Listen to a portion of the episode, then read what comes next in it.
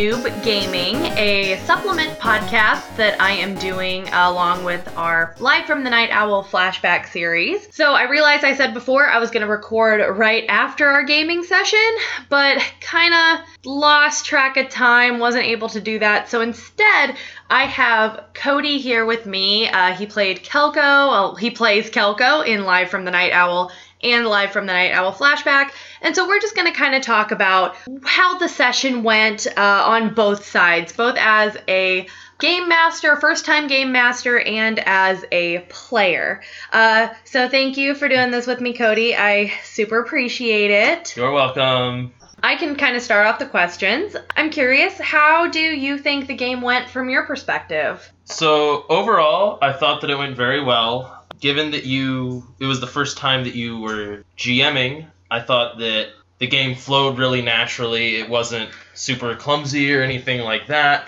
I think that um, watching you plan it was very funny for me because I'm the type of person that doesn't plan a lot, and I knew that you put a lot of work into it, and I think that definitely showed. Uh, but you were also still able to be flexible. So the game's structure, which so you, did you give a summary already of what was going to happen in the game? Yeah, yeah, okay, that was in so, the previous episode. So the previous episode talks about what uh, we saw in the game, but for us going into it, what was cool was it was really clear that there were multiple options that we could take. So when we first arrived at this hospital, Mandi set up several things that we could do right away. So there guess, was multiple entrances. I hope I hope that also showed just even when you arrived at the planet, even though you guys didn't decide to go to the city.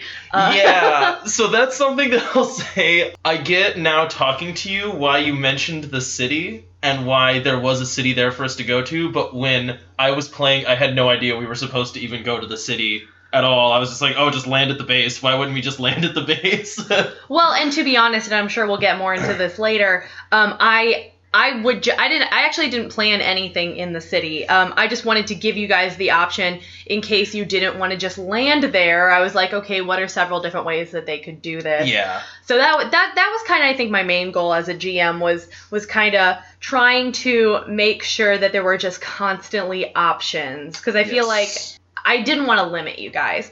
And now you kind of mentioned this. You know that your GM style is very different from mine. We we haven't recorded any of Cody's uh, GMing sessions on the show. I'm sure we'll do it at some point, or uh, we haven't recorded it for the Wandering Gamer Network, but I'm sure that'll happen someday. But so you've you've GM'd before, and I, I'm curious, based on your experience on both sides of the table, is there anything that you think could have gone better, or do you have any suggestions for how the game went? I wouldn't necessarily say better. I think it's more of a difference that I just have a different style. So when I plan a game, I kind of plan for there to be the unexpected, and I don't write down a whole lot of details, so I just go off of a very rough outline where I know the story that I'm trying to get across are, is kind of this general arc, and then I kind of let other players fill in the gaps. Um, your game was very much there was an answer to every question that you had thought of beforehand, which was not a bad thing at all. It meant that whenever we asked a question, you weren't hemming or hawing with not knowing the answer. You had probably more answers than we gave questions to. So I wouldn't say the issue would be in running the game, but this was actually one of the questions that I wrote down was just kind of how much time did you spend planning the game? And if you were to run a game again, would you spend that much time planning again? So it's hard to pinpoint exactly how much time I spent planning. I I work two part time jobs, and in both of those jobs, I tend to have a lot of time to do stuff. So I spent time at work planning, um, I spent time at home planning. So I'd probably, I definitely put it in the hours of planning. and if I were to run it again, I probably would do that again because I, I really liked the research aspect of it. And even though I even though I didn't necessarily have to have an answer to everything, and even though I definitely researched, I know I mentioned this in the first episode, I researched way more about viruses than I ever needed to know. um, but I felt very confident about what I was talking about. And so, even though that may not have, I don't know how well that came across, uh, especially in the virus category, just because I know there were a couple confusing bumps here and there uh, during the play session. But um, I felt more confident as a game master, as the person in charge of the game, being able to say, yes, I have the answer to that. I can explain why this is happening. Yeah, so then I guess the only thing that I would say is just if you want to run a game consistently, sometimes you have to be more willing to fudge details, you know what I mean? Because if you need to plan a game in three days and you don't have 10 hours to spend looking up a bunch of details, sometimes you just kind of have to. Yeah, and, and I would say in response to that, like, the research is more fun for me. So Yeah. I, I think I Which think makes you crazy. Yes, um, but once once I get used to running games, uh, I think being able to just pull something out of thin air and not do the research will be easier. Or even just having like those couple adventures that you know are going to work. Like there's no reason I necessarily had to look up stuff about medicine or viruses, but I did that because I wanted to know how to answer that stuff. If I was to run a game, I probably would just do like if I would if I were to have to if I were to have to run a game in 3 days and had very little time for planning, I would probably pull something that I know Just don't not, use viruses. just not use viruses. Use something that I can pull a simple smuggling mission turned dangerous based on the enemies. Right, right. That makes sense. That makes sense. I guess, and that's something I do too. I'm very when you ask about like what might be a different thing that I do when I DM, I lift a lot of scenarios from video games, from movies, from like if you're really paying attention, I don't think I've ever run a game where I've not stolen absolutely the plot from something that I've seen someplace else. Like, oh hey, remember that temple in Legend of Zelda Zelda that worked really well? I'll do that. and I just kind of throw that in there and it usually works all right. Well, and I feel like depend because it's a different universe. Like, well, and not all the time it's a different universe, but especially in like that instance, I feel like you can tailor it enough to the gaming environment that you're Right. in that it doesn't feel like you're just doing a Legend of Zelda temple. Yeah. It feels like you're still in a Dungeons and Dragons universe temple. It feels like you're still in a Star Wars temple. Yeah, it's mostly just like the puzzle or the scenario or how the enemies function, something like that. I kind of steal from others. Yeah, and that would be one thing. I, I don't remember if I mentioned this in the first episode or not, but that's definitely something that I enjoyed about the research portion of it is I I really liked having the Star Wars extended universe to get information from and to lift off of because I wasn't coming up with the planet, I wasn't coming up with specific things. I actually was able to research and find things like the fact that the Sith used to have a library on that planet and I could incorporate that into the storyline. So so I, I appreciated that aspect. So I definitely agree with you on on lifting things. Even if you don't specifically lift them, I do like that idea because it just I feel like you're able to elaborate. Gotcha. That actually kind of brings up something that is another definite difference, I think, and it might be why I don't think I would really want to in Star Wars. Do you like running a game in a fixed universe or in a fixed kind of setting? For example, D&D technically has a setting. You can get setting books and I think the books themselves have a canonical setting and I have never once used those. you know, I think there's like countries in a map. I've never looked at that. I always I kind of like making it up and it being entirely up to me what's there. But do you kind of prefer the there's already a setting there, now I just have to fit a story into kind of this setting. I think as a first time GM, I appreciate there being and this this may just be me, but I personally appreciate there being a set universe that I can move my game into because like I said, I enjoy the research aspect. I really like being able to look into things and then elaborate on what is already there if I were to get really into it, like I used to do a lot of writing, so I could definitely see myself moving into a Dungeons and Dragons game session where I'm creating everything from the ground up. And of course, like we said, lifting things here and there, but for the most part, creating it from the ground up. Maybe eventually, but for now, I think still being new and it just makes it i think personally it makes it easier to have the universe and be able to say okay i know things happened here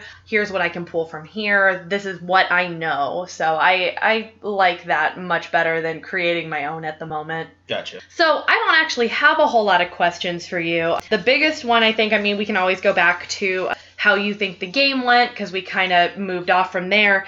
But I also had, was there anything that surprised you in oh, the game? yeah. This is a very good question because this game was extremely surprising. So when we've been playing Star Wars Edge of the Empire before, the tone was very much set by our usual DM. You know, it had a certain feel where we smuggled things or stole things. There was a lot of planning of missions where we would sit around and try to decide how best to steal things and how to pull off heists and stuff like that. And so when I knew that Mandi was going to be running a game, I kind of had an assumption of what I thought the game was going to be like, right? So we, and it started out that way. So the game starts out and some person whose name I've forgotten contacts us with Zunai. Zunai contacts us and says, "Hey, you know, I'm sick. I've been poisoned or whatever. I have this virus and I need the cure." And so, you know, to me, I was thinking, okay, you know, that points us very much in a certain direction. This isn't meant to be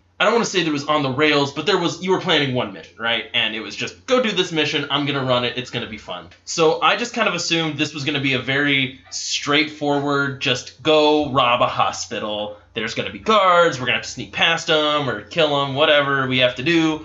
Um, but that's not what it turned out to be at all. It turned out to be a horror movie, um, and I was not expecting that. And it was like really well set up to be a horror movie because I remember there was one point where and Mandi hates horror movies, and I love them. so that's what was so confusing about this, where it was just completely the last thing that I would think. Because at first it started out very heisty, where we tried to sneak into the building. I tried to impersonate like a bodyguard that was working in the building. It didn't work. All of that was normal run of the mill for us. And then there was a point where we managed to escape from enemies and they went into this building to that hospital and we heard like screaming but we didn't know where it was coming from. And then we just like saw a stormtrooper walk out of this hospital into a snowstorm with like his head caved in and he just collapses on the ground as a blizzard rolls in and we can't see him anymore. There's just a whiteout.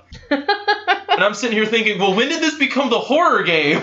And the whole thing was like that where it was very tense and scary the entire time. The tone was really like dark. And i don't i don't mean dark where it wasn't fun, but it was it was kind of brooding. You know, there was always like cackling off in the distance that we couldn't find. We were finding creepy artifacts. So I was very surprised at just the tone of the game because it was very different. And so my question that related to that was, what did you think made your game unique? Oh goodness. Um. I think what made my game unique, especially compared to the uh, campaign that we've been running in Star Wars, is kind of that I always wanted to keep you guys on your toes and I wanted there to be a constant threat. Now, what the reason things ended up happening in the game the way they did, and the, I, I feel like the reason they ended up taking a much more uh, horror uh, horror gameplay tone or horror tone um, is actually because the biggest thing that I forgot is that we are not a, compa- a combative group. And that's not to say that, you know, everybody doesn't want to fight, but there are certain characters such as Kelko who really avoid fighting. So in my head, the way a lot of this was going to go down was you guys were going to fight the stormtroopers. Then you guys were going to fight the scientist and his bodyguard. And my plan actually was for the bounty, uh, my bounty hunter to come in and join that fight. So it.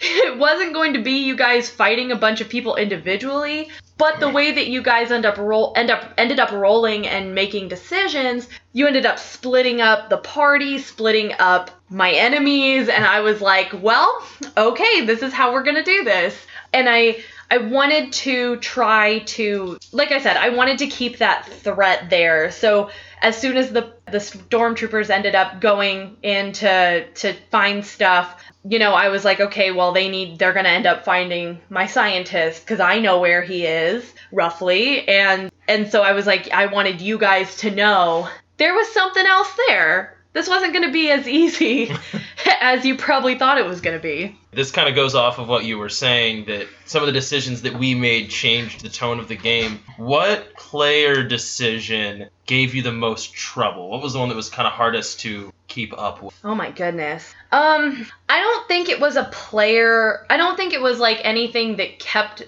that like threw the game completely off the rails. The one that I wasn't sure exactly how to handle right away was Kelko walking up to the stormtroopers trying to pretend to be maintenance. I you know, and knowing you, I should, and knowing you and knowing the characters that you tend to play, as a GM, I realize now I should plan for the more unexpected. Uh, yeah, I, I did not expect that at all. I thought you guys were gonna sneak, maybe break a window to sneak in. I didn't expect you to walk right up to them. So, so that definitely threw me for a loop. Gotcha. And then what about the game then, not as far as player decisions go, but what about being a GM did you find those challenges? I think the most challenging thing was keeping track of everything while also honoring your rolls. Because, I mean, I could think of, you know, a couple different ways that your rolls could go, but that doesn't mean that's what you're going to roll in the game session. So, so the way that I planned this game is I kind of planned the very beginning and I planned the very end, and I had a couple ideas for the middle. And my ideas for the middle were the stormtroopers, um, the um, the stormtroopers, and the uh, like having the greenhouse. So you got or uh, having the the Sith library down be- beneath or the the altar. So those those were kind of I knew those were going to be in the middle, and I think trying to keep track of everything, even though I had all the answers, there were still times where I had to definitely take a second to think. Um, something even as simple as when you guys did the flyby and somebody rolled a triumph and they were like, Well, I would like my triumph to be that there's nobody there and the parking lot's empty. Well, my original thought was that the stormtroopers were already going to be there going going through the factory and taking out boxes and I was like I had to take a second to be like, well, I want to I honor I want to honor their triumph because I can't honestly think of a better triumph in that situation when you're just like doing a flyby. I, I thought that was definitely appropriate. But then I was also, you know, well, I gotta have my stormtroopers get there somehow. So just trying to keep track of the different puzzle pieces was was difficult. So that actually kind of leads to a question that we've talked about before. Having now played the Edge of the Empire system a lot, now having GM'd it, not just played it, what do you think about the mechanic? I actually still really appreciate the mechanics. I know I talked about this a lot in the first episode. Oh, did that you? uh, well, specifically that one of the things that I really appreciate about Edge of the Empire is the narrative point of it, and that a lot of the rolls end up becoming very narrative. So even though you can have a mechanical outcome to it, you know, add a blue die, add a black die, that kind of thing. I still like that a lot of what you end up rolling, you can say, you know, such as rolling the triumph. Like, well, so how about there's nothing in the parking lot? And the fact that it is so player interactive, so I'm not coming up with all of the scenarios. I really, really appreciate that. So I actually still really love the mechanics of the game. Um, I think I think the only part that got a little frustrating for me was actually during combat. And in a way, it was almost helpful that you guys ended up basically fighting people one by one because just trying to keep track of like how much damage my my guys were doing uh, to you guys that that was a little tricky to keep track of. And part of this is my fault because i actually I didn't read a lot of the book, to be mm-hmm. honest. I was going a lot off of what we had heard on campaign and a lot of what we have already played. And I also I had a cheat sheet from online. Somebody had made like an NPC kind of cheat sheet, and I didn't completely understand the numbers when I first wrote them down and decided to do them. But that is part of being a GM and having to improvise, in my opinion. So even though I may have, you know, I may have had a nemesis, because one of the characters was in fact a nemesis, even though her gun was supposed to do, or her blaster was supposed to do 12 plus damage at one point, I kind of just tweaked it a bit so that I didn't completely put a character out of the fight. Right. That was actually that was the next question I had was how much did you end up fudging numbers and kind of having to mess with the mechanics of the game while you were running it? Because I know the example of that Nemesis character, I knew that you told us that you kind of had to fudge the numbers on that because once we got to it, you found out it was too powerful. Mm-hmm. Did that happen with the stormtroopers at all or anything like that? Um, it didn't happen with the stormtrooper. Uh, the commander, I think I fudged his maybe a couple HP just so he didn't like immediately die. Oh, so you actually made that one harder. Yeah, I did have Okay. to make that one just a little bit harder, and that's because the Stormtrooper module or the Stormtrooper stats that you're given in the book. So the idea is that Stormtroopers work better as a unit. And so as soon as you guys split them up, they become basically useless. Oh, a lo- right. Yep, a lot of the abilities and skills that they can have are based on there being more than one. Now the Oh. commander, I had already upped his like a little bit because he was a commander, and so I was like, he needs to be slightly more difficult. But I realized after I think the first hit that I needed to make him just a little bit stronger, especially because I had two players going after him. So I did tweak him a little bit. I actually didn't end up tweaking. Oh no, I did. I did tweak. Uh, I didn't tweak the scientist. The, the scientist he kept his normal stats all the way through, but he was supposed to basically be a pillow. You weren't supposed to kill him. Yeah. that was I did not think that was gonna happen. You weren't supposed to leave the murder bot alone in a room with him. But um but my my big Frankensteiny guy, I actually dropped him a bit. oh. I did. Gotcha. So so I did have some reasoning behind that too. Because I after the stormtrooper fight went down and somebody took damage. I don't remember who it was. I think it may have been Baxter. But when somebody took damage, I noticed that it it still hit pretty decently. And the uh the my Frankenstein, his his threshold was insanely high. He didn't have a lot of HP, Oh. but his threshold was really really high so i tweaked it a little bit i raised his hp maybe a couple points not not anything super significant but i dropped his um so I dropped, yeah, I dropped his soak. That's what I meant, not wound threshold. I dropped his soak because, um, narratively, the way I I decided to go about this was the stormtroopers fought him first. oh. So I I figured narratively they probably busted his armor a little bit. So that dropped his soak down enough for you guys to hit him. He also hit really hard, so I was like, mm, if he hits you once, it's gonna it's gonna hurt a lot. But then I, I raised his wound a little bit because I had my scientist helping him a little bit. So even Yeah. though the scientist couldn't like fix his armor, he was able to heal him up just a little bit. Gotcha. So that that was kind of my narrative justification for it.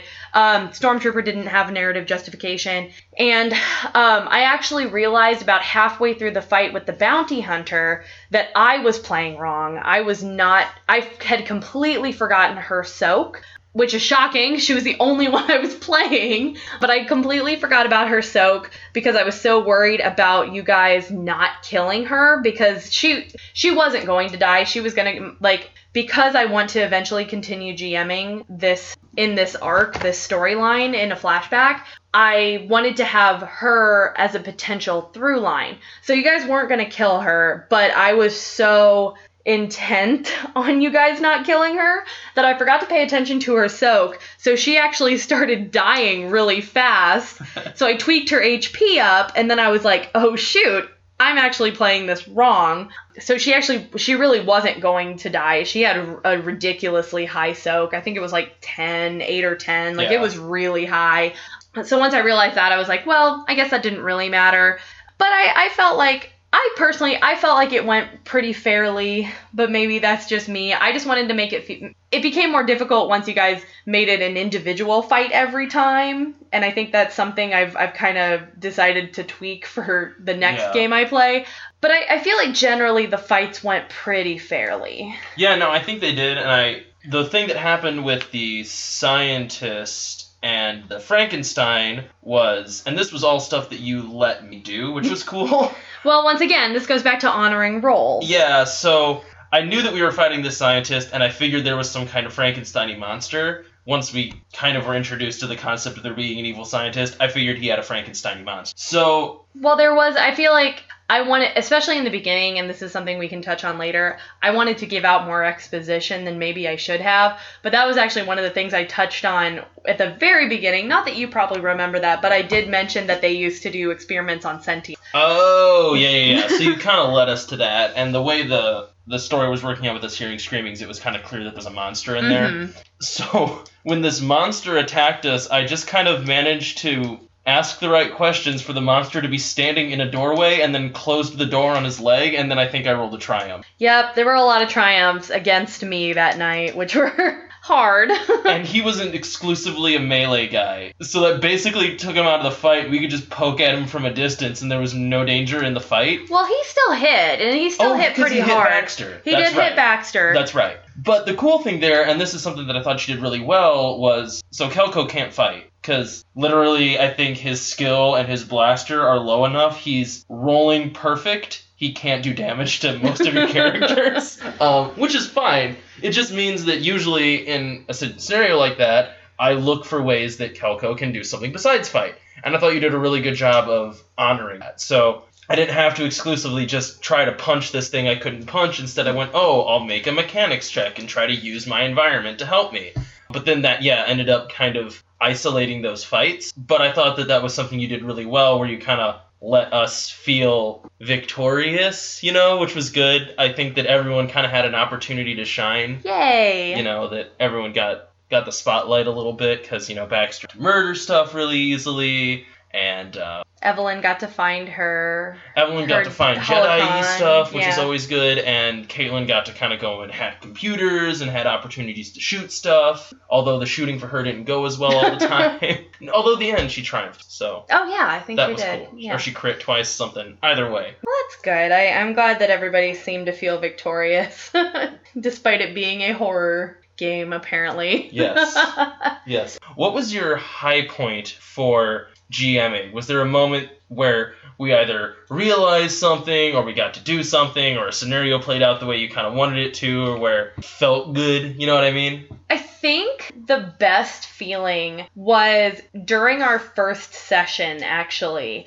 And it was it was both times that we ended up cutting the episode where I was able to leave a cliffhanger on the episode without it feeling super contrived, Mhm. but also being able to watch your faces as you realize like this is not the game that you think it is. That was really really cool for me. And and I think you can hear it on the recording where people are like, "Oh no." and and that was just like I I remember especially coming out of the first session just feeling really giddy. And I think part of that is because I was so anxious about GMing coming up to it and I was really nervous. You can hear it on the first episode. I was like hyperventilating. I, I was so nervous to do it. And just being able to watch y'all's expressions as it became a game that you didn't think you were playing was so cool for me. I will say the other great part was in the second session and I this will be these are all different episodes by the way. None of this is because we play several episodes in one session. So I don't know exactly what episode it is, but during our second session, all of you guys trying to get through the door without actually opening the door. That and then when you made the decision to just lock the murder bot in with my scientist, Oh, I was like, well, this is the game we're playing. I thought that was one you set up for us. So there was the scientist, and it was teased that he could infect us with this virus that oh, would he kill could. us. He could. And so as soon as we were told that, we all immediately thought, "Oh, well, we have a robot, so we'll just we'll just whenever we find that guy, robot's going in first. Anytime there's a door, robot's going in first. So then finally we find this guy, and he runs into a room with no exit, and we just put the murder bot in there and close the door. Yep. And then what did he like roll once, crit, and cut his arm off? Uh, I think it was the second time. I think he actually missed the first Yeah. time. But yeah, it was. Oh, it was ridiculous, and I'm so sad too, because like even though my scientist had like no HP, his he actually did have a skill or two because I, I found out from doing the little bit of research you know just a little bit of research um, into the book there's a colonist career and one of the skills you can do is more of like a doctor. And they actually do have because i think they assume that you aren't doing a lot of fighting. They actually do have a couple things where it's like pressure point so like you know where to like hit somebody. And i was so upset that the one time he rolled to attack he couldn't do it. And i was like no. Interesting. but that's okay. Yeah, we had a robot. But I thought that was set up for us. Like I thought if I- we thought about it, we had a kryptonite for the guy. You know what's funny is I actually didn't even think that through. yeah. I I completely up until you guys were like, "Oh, well, we have a droid." I was like, "No." Uh. But at the same time, I did have I did have my Frankenstein monster who I was hoping would take most of Baxter's attention. Baxter and I don't remember Caitlin's character's name, but their it would take their attention away Oh, so that yeah, yeah. they could focus on that and then that way my weak weak scientist could potentially fight you and Evelyn because he had very very little. Yeah. And that goes back to the idea that originally this was not supposed to be a one-on-one fight Yep. every single time. Yep. We got too paranoid. which is fine, which is fine. That just means I did my job right if you guys were paranoid. Yeah, definitely. Yay. Oh, so this is this kind of goes back to something, but I was just curious about it. Where did you find the stats? yeah, um, so I actually I got the stormtrooper stats from Caitlin. And I actually once again mentioned this in the first episode. I waited to do stats until the very last second because I hate numbers. I didn't want to deal with it. I was just like, they should just exist. The end. But the so I got the stormtrooper stats from, uh, from Caitlin because she had used them previously, and like I said, I tweaked those for my commander. But then I did find a cheat sheet online. There's not a whole lot of help online in terms of like that I could find at least uh, of people making you know like a standard nemesis and then Gotcha. tweaking from there. But there was a very very helpful cheat sheet, like I mentioned before, where it wasn't entirely clear exactly how this person intended you to read the cheat sheet. So there were some things that I was like, well, that's confusing, but I I kind of went through and I used a lot of like the the wound threshold stats, uh, the soak stats. Um, I guess every time I say HP, I mean wound threshold, but um, Yeah, all these games have different names for the same Ugh. thing. you guys know what I mean. I'm sure you guys play video games and stuff, but basically, I used the numbers for that. I used the numbers that he had, he, she ha- had for weapons as well. The one thing that I did a little bit more research into by flipping through the book a little bit was specific skills and abilities. And and I kind of made those decisions too. So like I'm sure there is a more technical way of building a character, but when I was looking at my scientist, I kind of looked at like how my character that I made for Live from the Night Owl is, and I tweaked it there. So like he was he was not a very brawny character. Like he was weak. So I, I put that at one a one. A lot of stuff I ended up putting a one for him. But I knew that he had like he was really good at like mind things, things that had to deal with medicine and smarts. So he was really good at that one thing. And so I kinda I just kinda tweaked it based on their personalities. But like the general stats I got from that cheat sheet, and then I just tweaked it based on how I think they would actually be. And now I said, like I said, this, the, that is not the technical way to do it at all. Um, especially, I'm sure you know someone out there will be like, well, you're not supposed to just randomly assign numbers. But I feel like I balanced them out enough. It's not like I made it every single single main skill a four. You know, I I I did it. I really and honestly, sincerely did it based on their personalities and what they would be good at and what they wouldn't be good at. Yeah, and I think that's something that I learned when I was DMing and doing it poorly, which I'm wishy-washy with rules either way, but something I found out was if I have an NPC, I have a character sheet for it, even if so I usually run Pathfinder and there's just huge database of a bajillion NPCs, a bajillion player characters, monsters everywhere, people have made them up. So I usually just find one of those that looks good and use that. But at least then when someone says, "Hey, I need to know this stat," and I would have never thought they would need to know that stat, I have an answer right. Well, and I, that's one thing I found really helpful actually is so so having the base skills was really nice, and then making a uh, making notes on exactly certain skills that they were good at, and then I kind of knew whether or not to add some yellows or greens. And Yeah. and to be fair, there weren't a whole lot of times I was rolling specific skills, so I did that a little bit more arbitrarily. But knowing, for instance, that their brawn was was a one. So, for instance, when my scientist tried to attack Baxter, I knew that his brawn was a one, so therefore his melee was going to be a one. Yeah. So just like that, and and one thing I think I would do differently, uh, we actually we don't have a printer at the moment, otherwise I would have had this, is having a blank character sheet just so I can reference Oh, it for reference. myself would have been really nice because a lot of the skills in Edge of the Empire are based off of those main skills. And then it's just whether or not you take ranks in them makes it so you're rolling different dice. Yep. Actually, you just kind of mentioned something, so now I'm curious. I think we've talked about this a little bit, but is there something you think you would do differently if you were to run a game again? I think I asked specifically about if you would do as much planning, but just in general, was there anything you think that you would do different? Um, I think in general, I I don't think this was a fault of my planning or anything or my running the game, but this is something that I would change just based on how combat went. For this next gaming session that I'd like to plan, I definitely want to make sure you guys are fighting, which we talked about actually right after we played.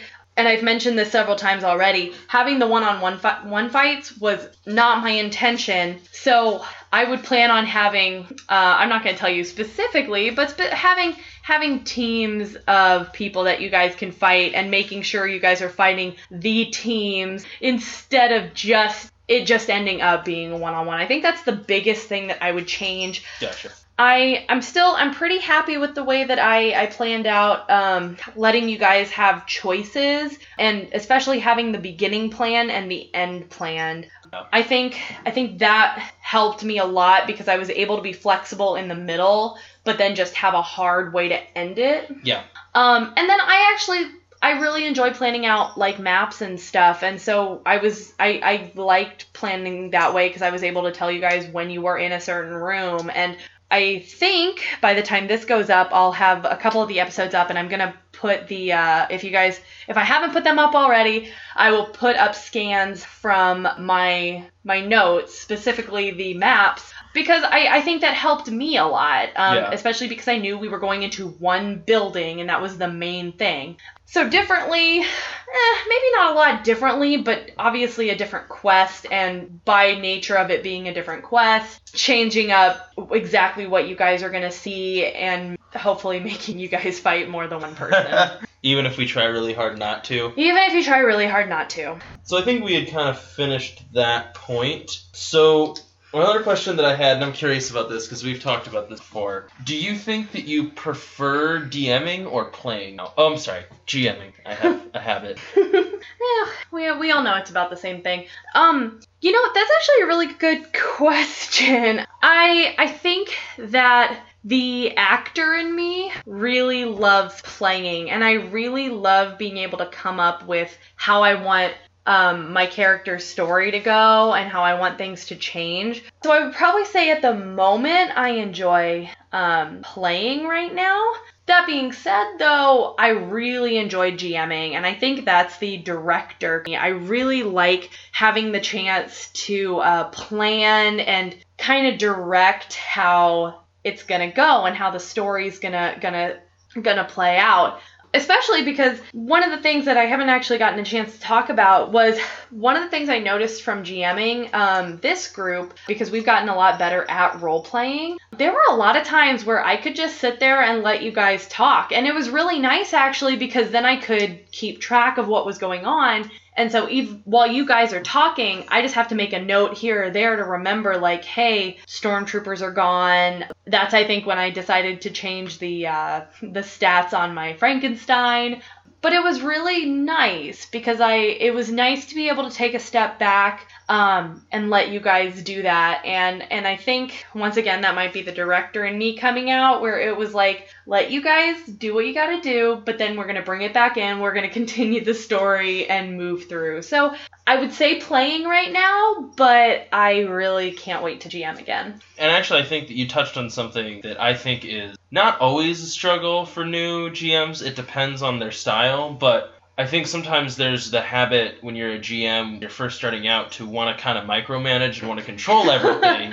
yes. and being able to because i've given this advice to other people before when they've asked me about gming for the first time and i one of the big things that i tell them is don't talk you know like if you hit a situation and your characters are talking, take a back seat, let them fill in the gaps because they'll do half the work for you. Yeah, well, and I think that's such a strong thing with our group and with the system Mhm. because even though the rolls may not always go the way that I would prefer them to go, the players are able to give me a lot of feedback and kind of end up writing the story. But then also, you guys role playing, which once again, strong point of our group. It's great.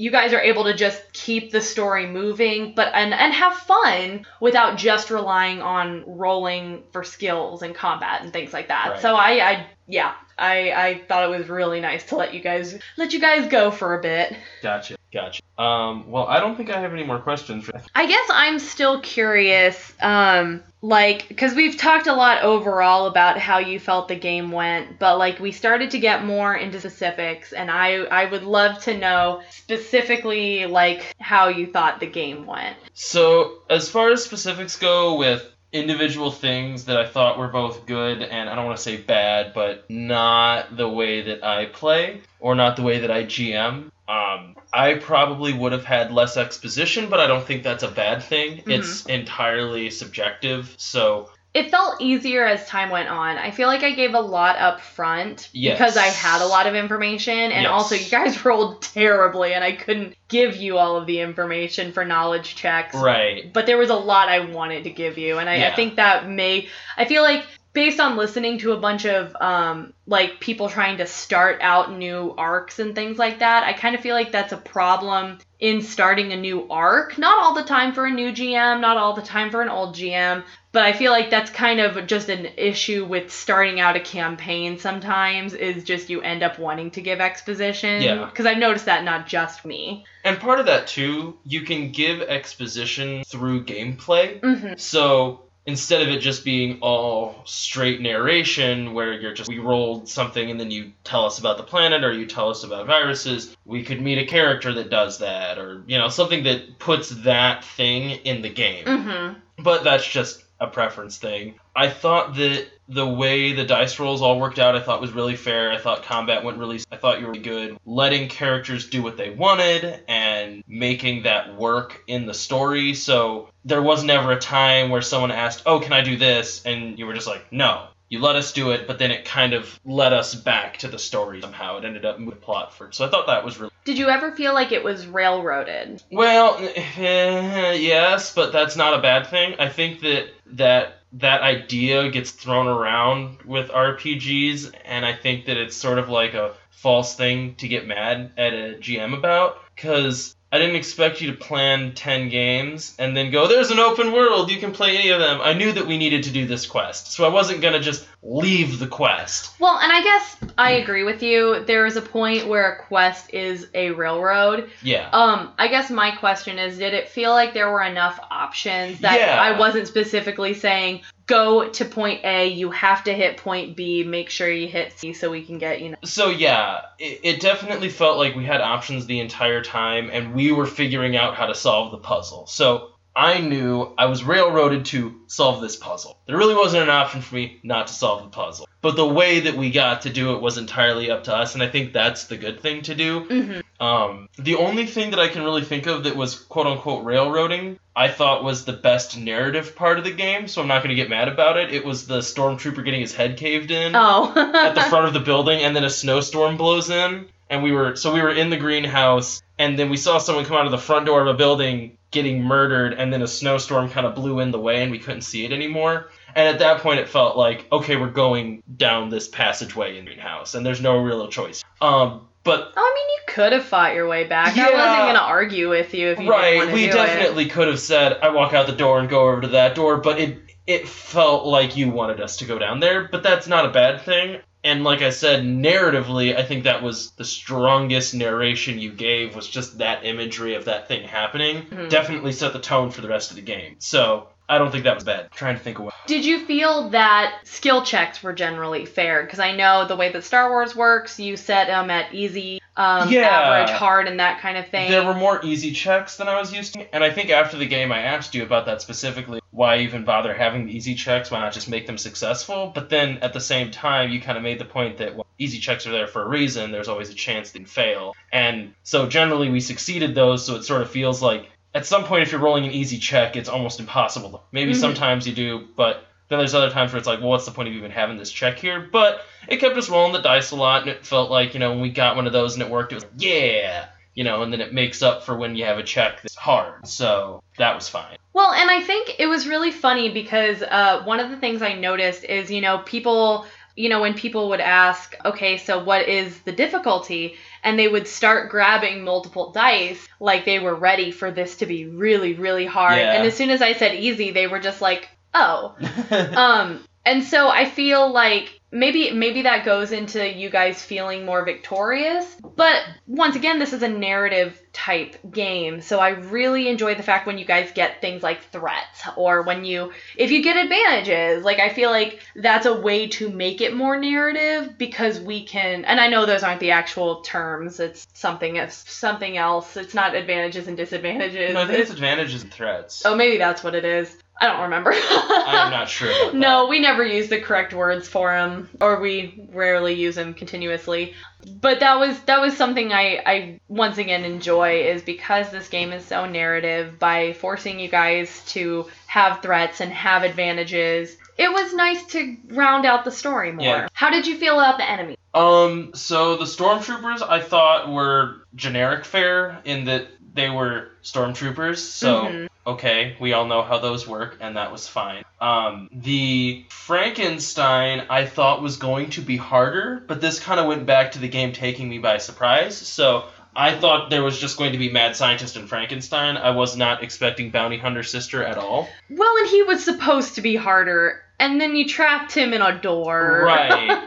Right. And I guess too the issue with trapping him in a door meant that it was almost an if Baxter lost a bunch of hit points, we could just or got a bunch of wounds, we could just back up and let characters shoot at him until he was dead. So once he was trapped in the door, you kind of knew he was done for. It was just a Mhm. matter of if he could rip his leg free or something like that. I mean, the scientist maybe could open her, but um, so I at first thought I don't want to say he was a bit of a letdown, but when we beat him, I kind of just thought, okay, game's over. You know, I thought we were done then. But then, yeah, another enemy came up and wrecked our lives. And that enemy I thought was fair given that it was a nemesis we weren't supposed to kill. So I thought we did a really good job of pushing that character to a point where it made sense for her to bail on the fight. Mm-hmm. And so when she ran off, that kind of felt good. That it was like, yeah, we made her run away. Awesome. Um, and then trying to think, cause yeah, and that was one where like we took enough damage too that it felt challenging, and the way she reacted to stuff felt challenging. Um, but yeah, yeah, I thought that was good. Um, so as you've been talking, I realized there are actually two more things that I've I've had in the back of my head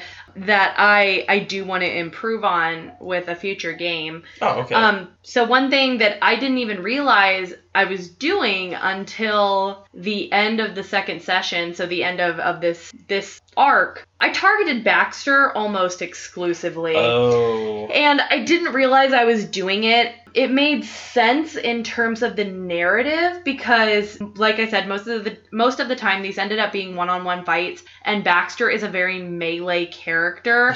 so it made sense that all of my NPCs would be fighting this murder bot one-on-one and not paying as much attention to like Caitlin's character Yeah. uh, who's shooting from a distance. So that's one thing that I realized I probably shouldn't do that, and I don't think Vinny took. Uh, I don't. I don't think he took offense to it because I think it, it, it also made sense. But assuming that I will be making more team-based fights, I will definitely be less focused on only one character. I think it's literally just the way that the narrative ended Yeah, up working yeah. out.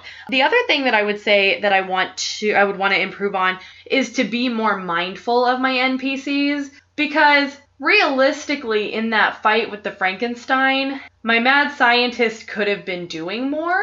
and really I probably should have rolled for him. But then it's also thinking of like, well, can I should have maybe rolled for him trying to get out of the door. Um, so there are just certain things that I think I was so focused on you guys succeeding while also trying it's funny because i say trying to be aware of everything was definitely the hardest part and that's well no that so that's definitely something i want to improve on is i want to be more aware of exactly what the npcs are doing because you guys are going to find a way to win or get very close. Like that's the way that the game is going to be designed is either way you guys are going to win in some respect or another. So i shouldn't be as worried about that as i should be about what my npcs are doing. So i think or you know when you guys were fighting the one stormtrooper, one could have come back down. There was just there were certain things that I think I could have changed um, by being more aware of what my NPCs were doing.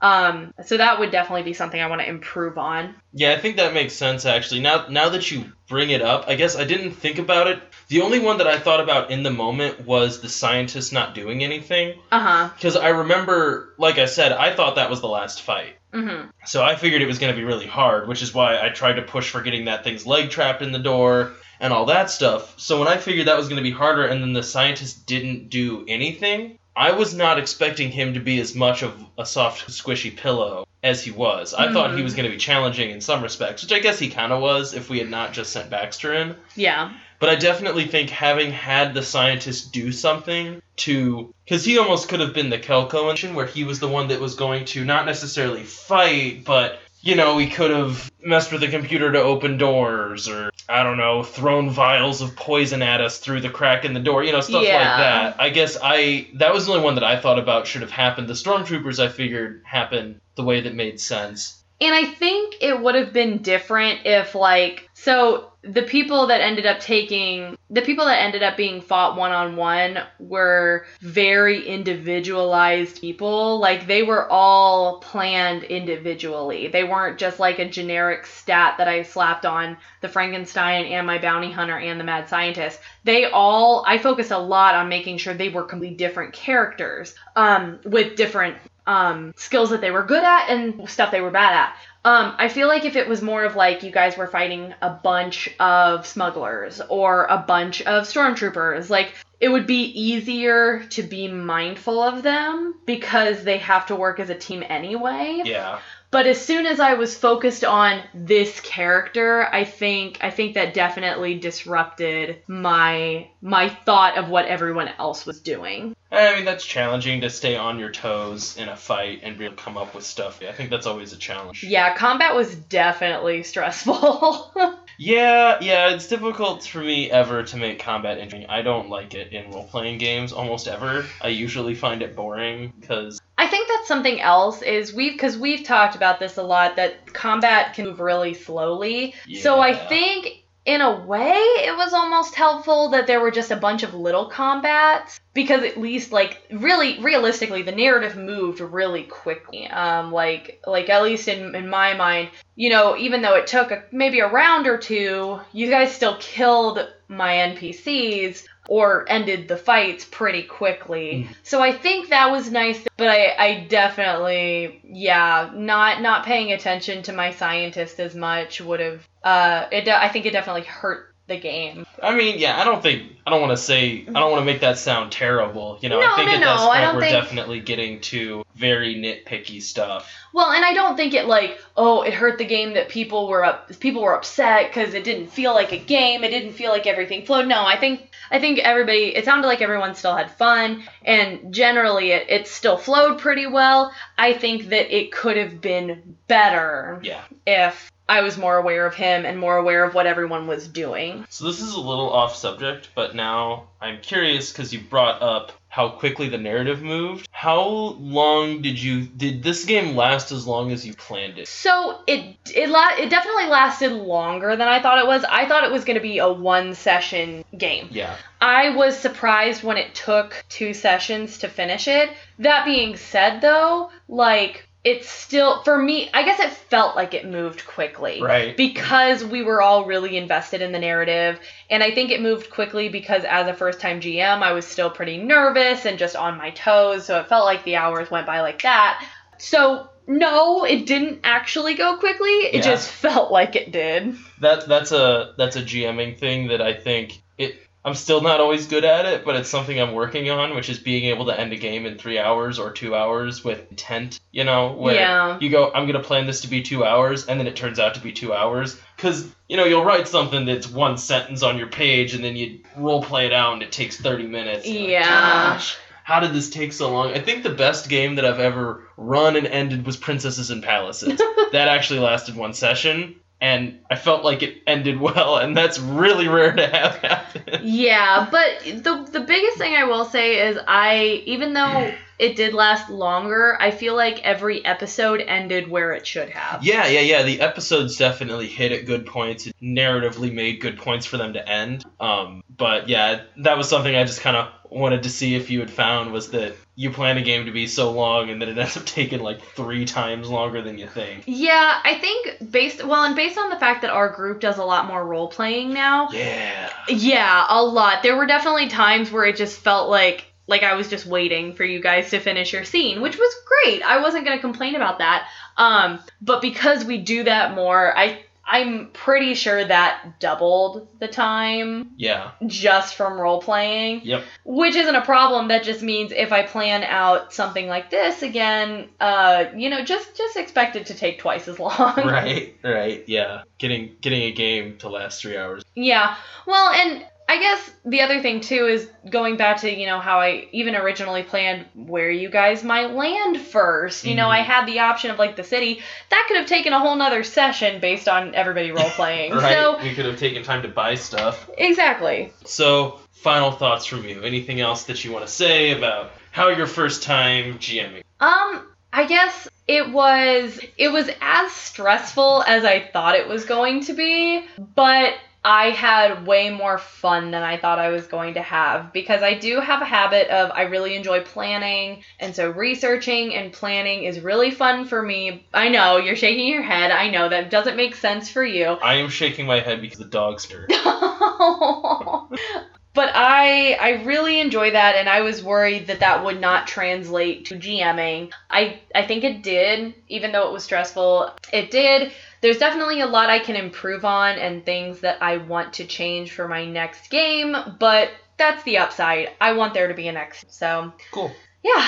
Well, thank you so much for sitting and talking to me for over an hour, Cody. Is that over an hour? That was over an hour. Yep. Nice. Yeah. Have fun editing that down. Oh yeah, I get to. so if this is all clumsily edited and seems like an amateur edited, it's because I'm gonna try to edit something and it's gonna go badly. Thank you guys so much for listening, and I hope you guys enjoy Live from the Night Owl Flashback.